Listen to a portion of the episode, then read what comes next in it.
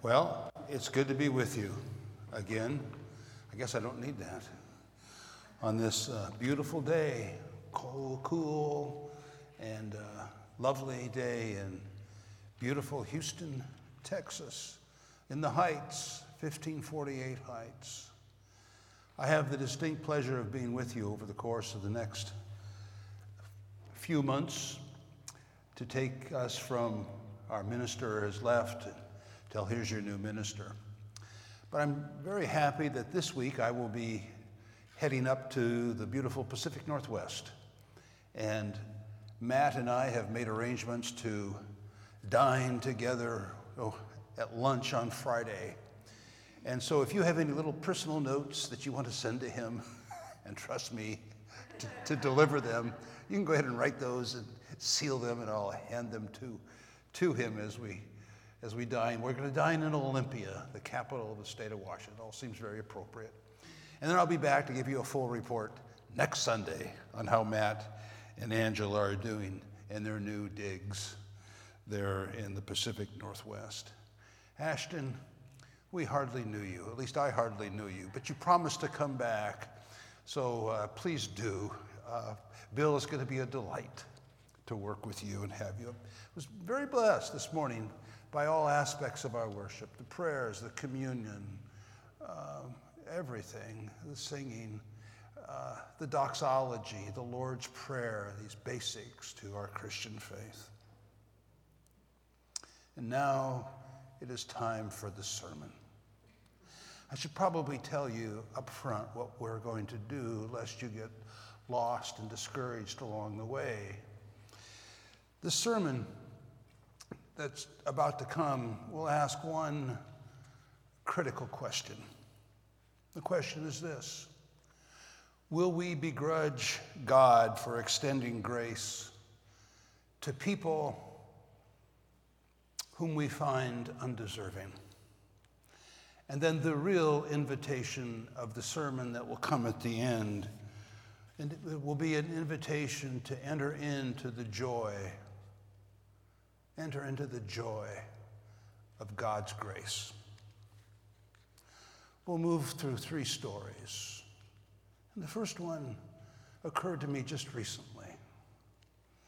I was in a crowded Kroger's, checking out with a full cart, a cart full of a week's worth of groceries, the kind of cart that has the Diet Pepsi's hanging over, I mean, Diet Dr. Pepper's hanging over the edge of the cart. I'm waiting in a long, meandering line with fellow shoppers, at least a dozen and a half of us in a single line with one lane open. Some of the people in front of me have arms full. They're carrying their little baskets, all waiting in the one checkout lane. When suddenly, much to my surprise, a woman approaches me with her gray braided hair and her Kroger outfit. And she is beckoning me like this. I say, Who? Me? Really? She takes the front of my cart. This clerk is leading me to a new checkout lane that she is opening for me. At the front of the line, she takes me. Among the dozens, she has selected me to be the first in line. She pulls my cart, and I follow politely, quietly, looking straight ahead at the back of her head. I don't dare turn back and look at the fellow shoppers that I have left behind, still waiting. I do not want to see their reactions. I don't want to see their frowns and scowls. There are looks of contrast. That look that says, I have been waiting longer than he. I have fewer groceries than he. I deserve to go ahead of him. I imagine these looks and what they're thinking because I've had those looks and those thoughts myself. I was on my way to Kroger's, heavy traffic, cars inching forward on the highway, several vehicles in a parking lot adjacent to the highway, cars lined up to enter our lane of traffic. There's pickups, there's cars, there's even a semi. Waiting patiently they are without the benefit of a light to exit their parking lot, to get into the highway, attempting to enter my lane of traffic. Cars, I say, a pickup, and even a semi. Then the car in front of me brakes. She's going to let one driver in, okay, I think. And then she lets in a second, and I toot my horn, just a toot. But to no avail, she doesn't listen. Then she lets in a third, honk, honk. I go, and I say out loud, though I know she can't hear me, I say, Lady, enough. She doesn't hear me because she waves in a semi. I wait, experiencing her grace to others, and I realize that I deserve to move down the road ahead of these cars and this semi. I've been on the road longer than these Johnny come latelys. I'm on my way to Kroger's, where I will receive the sweet grace of the clerk who will take me to the front of the line.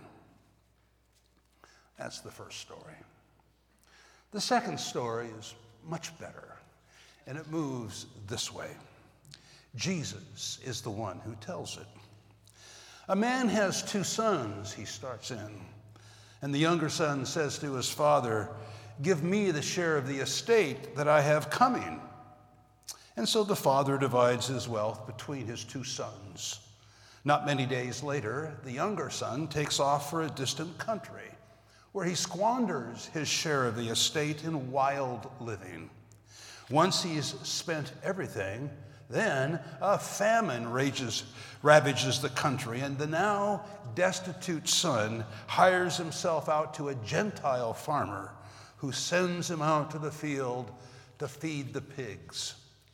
Longing to eat the pig's slop, no one is giving him anything. At that moment, he comes to himself and he says, my father's hired workers have it better than this. They have more than enough bread, and here I am dying of starvation. Here's what I'll do I'll go back to my father. I'll say to him, Father, I've sinned against heaven and in your sight. I'll say, I am no longer worthy to be your son. Treat me like a hired hand. And so he heads back to his father. But when he's still a long way off, his father sees him and he feels compassion for him and he runs to him and he embraces him and he kisses him.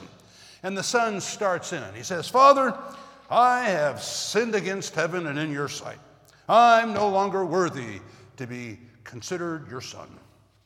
But before he can finish his speech, the father says to the staff, Quick, Bring out the best robe, put it on him, put a ring on his finger, sandals on his feet. Let's bring out the fatted calf and they eat and celebrate because my son, we thought he was dead, but he's alive. He was lost, but we found him.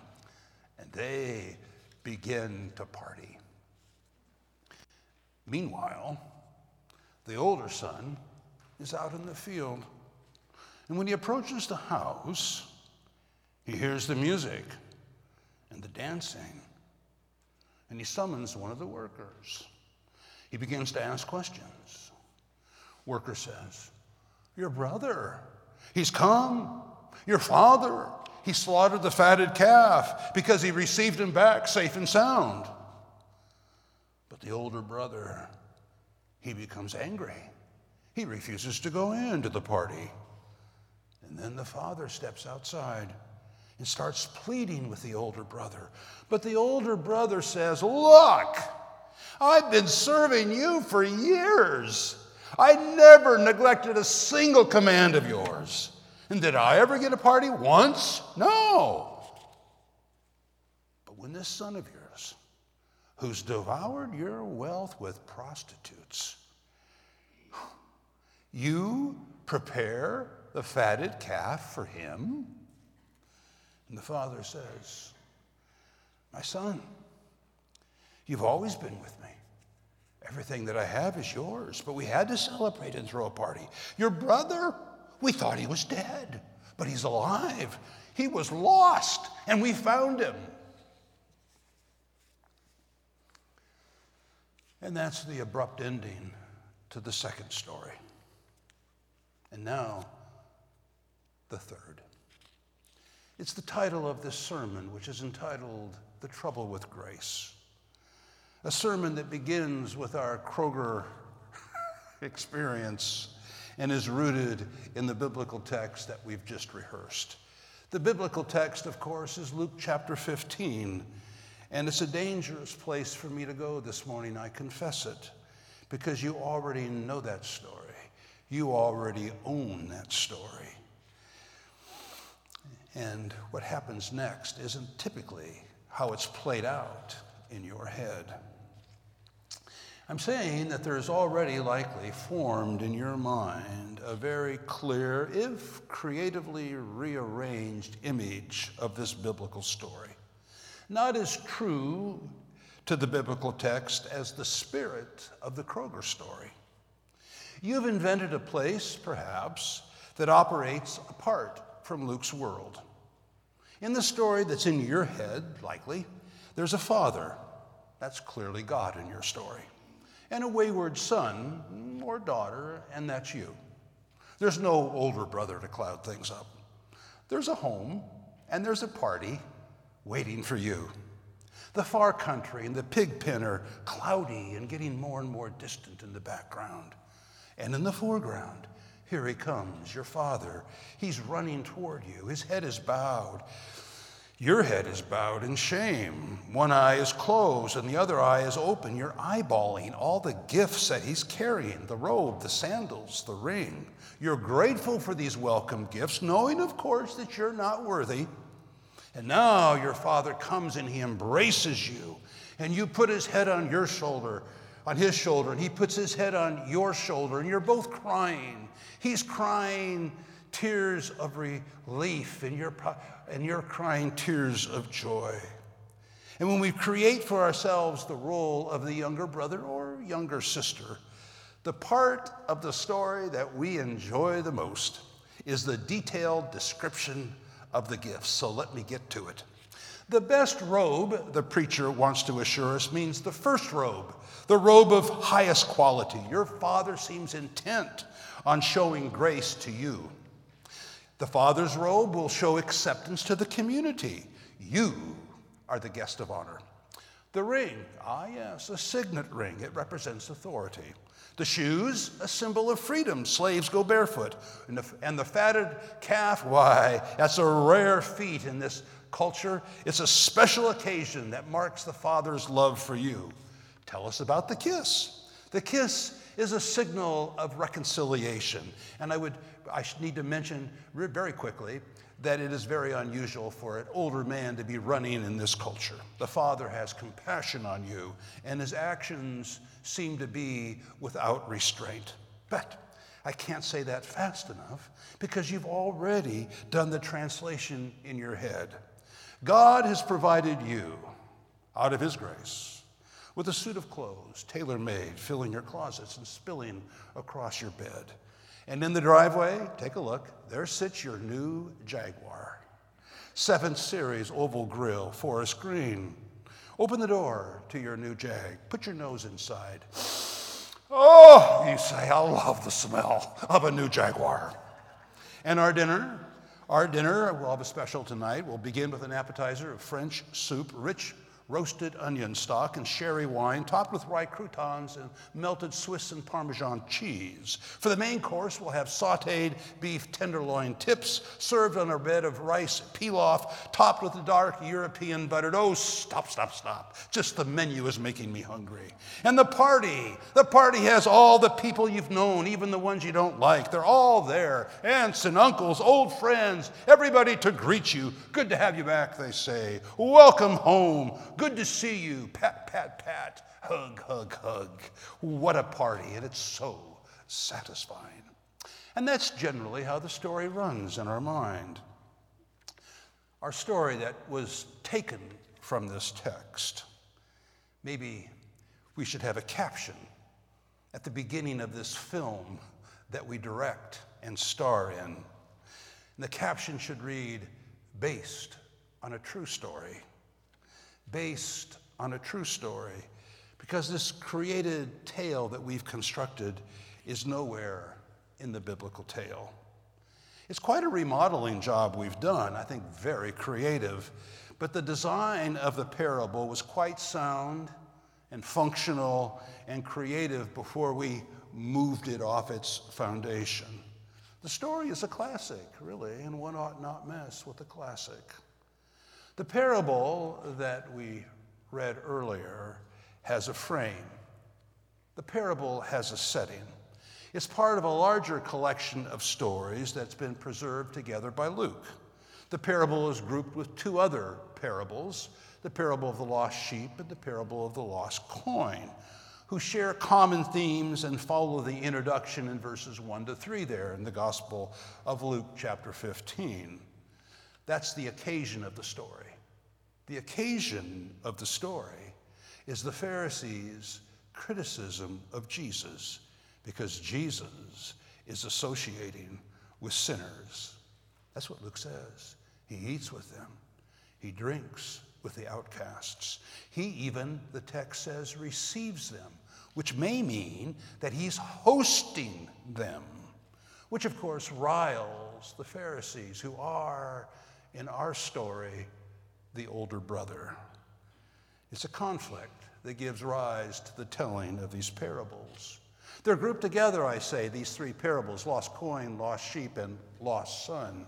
In the first two, they end this way For there is more joy in heaven over one who repents. There's more joy in heaven over one who repents. But in our story, that word doesn't appear. It's not there. Oh, there's joy. The Father expresses joy. But the word repentance doesn't appear. You're struggling with this, I can tell. You say, I don't know how long you're going to talk, but you're not going to convince me that I wasn't saved in the pig pen. I came to my senses in the pig pen. That's what Luke says in verse 17. Well, that's not what Luke says in verse 17. Luke of course, didn't have television or film or video to capture what the character is thinking. He didn't even have those little cartoonist bubbles to let us know what the character is thinking. The only way for Luke to get us into the mind of a character, like Shakespeare centuries later, was to employ what we call a soliloquy an interior monologue.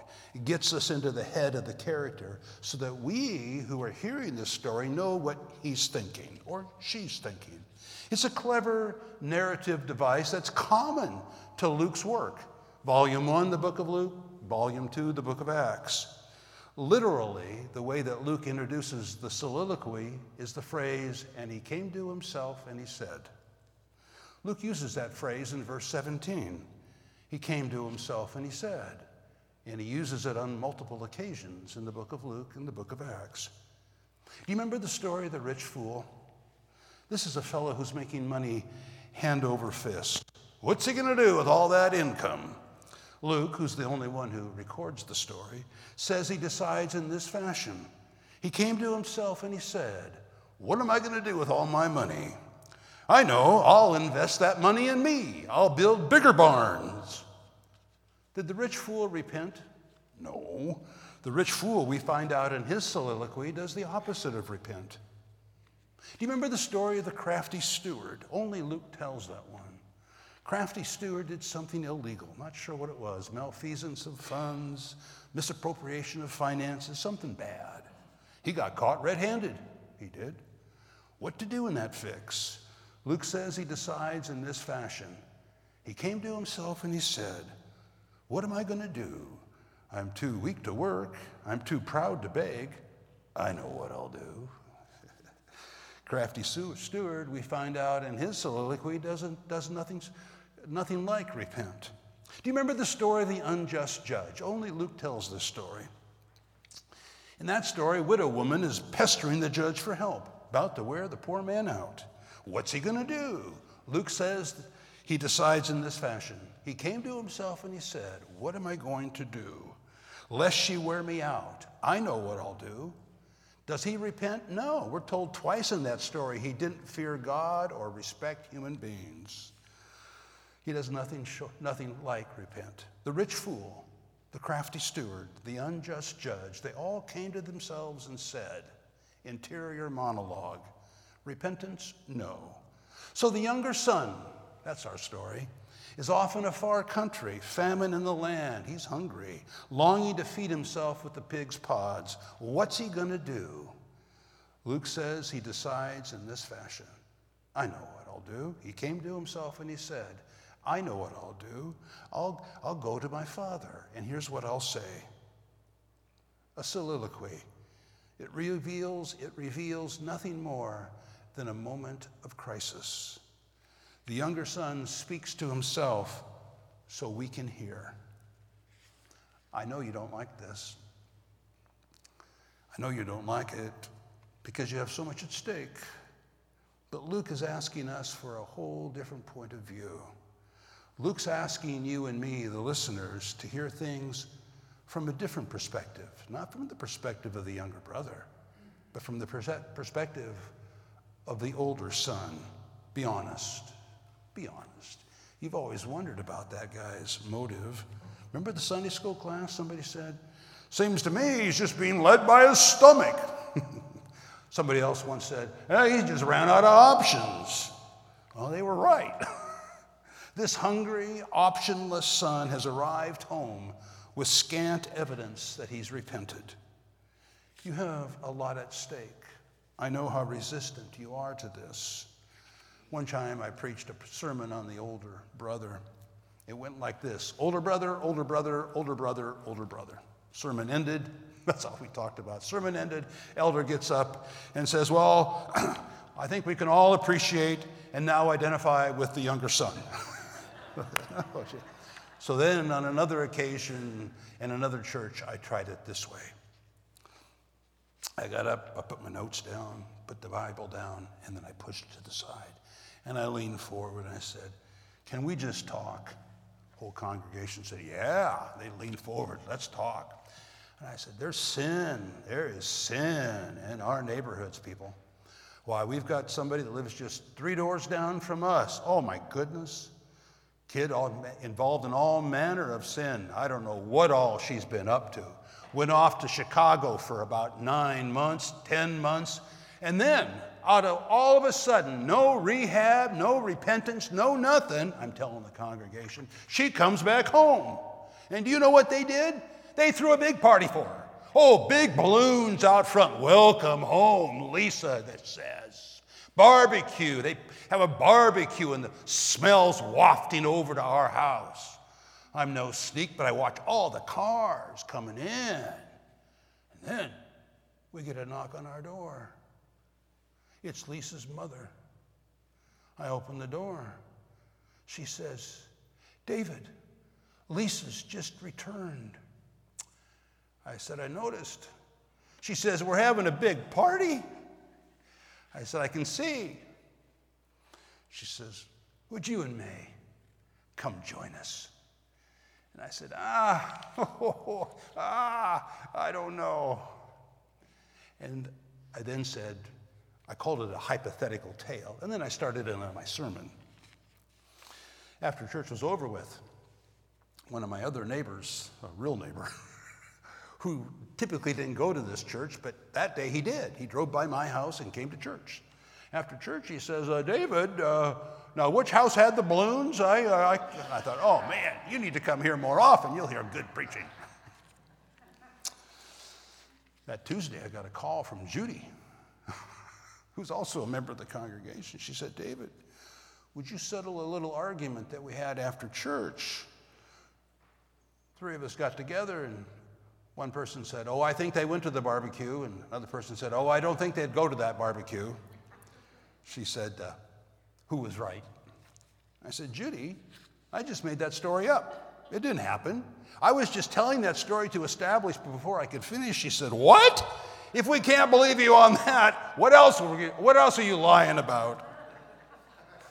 I'm not making this up. The next Sunday, I go to church and I stand next to the older woman that I typically stood next to. And she turns to me, sure as I'm standing here, she says, Did you enjoy the barbecue? and for the benefit of all of us, I said, Yes, it was very nice. But I won't try that on you. You're too sophisticated a congregation. What I'd like to do instead is take you inside your brother's room where he has his new tailored clothes all laid out. Over there on the dresser, you see that yellow receipt? Go ahead. That's your father's bill. Pick it up. See how much money your father has spent on your brother. Now, let's walk inside the kitchen. Caterers are all dressed up so handsome and pretty. Mario, he's in charge of the banquet. Mario, tell my friend here how much money this feast cost. And Mario looks at you and he says, Your father is a very generous man. Now let's walk outside into the driveway. You see that 7th Series Jaguar forest green? Green exterior, green interior. Go ahead, open the door. Stick your nose inside your brother's car.